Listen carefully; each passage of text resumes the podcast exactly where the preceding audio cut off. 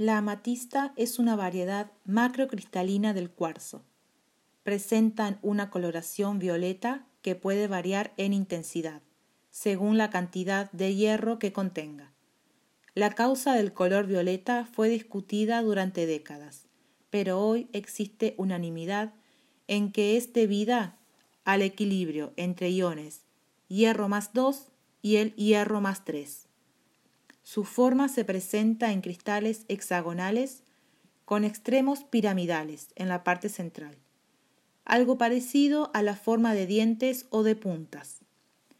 Se utilizan como materiales industriales o piedras semipreciosas.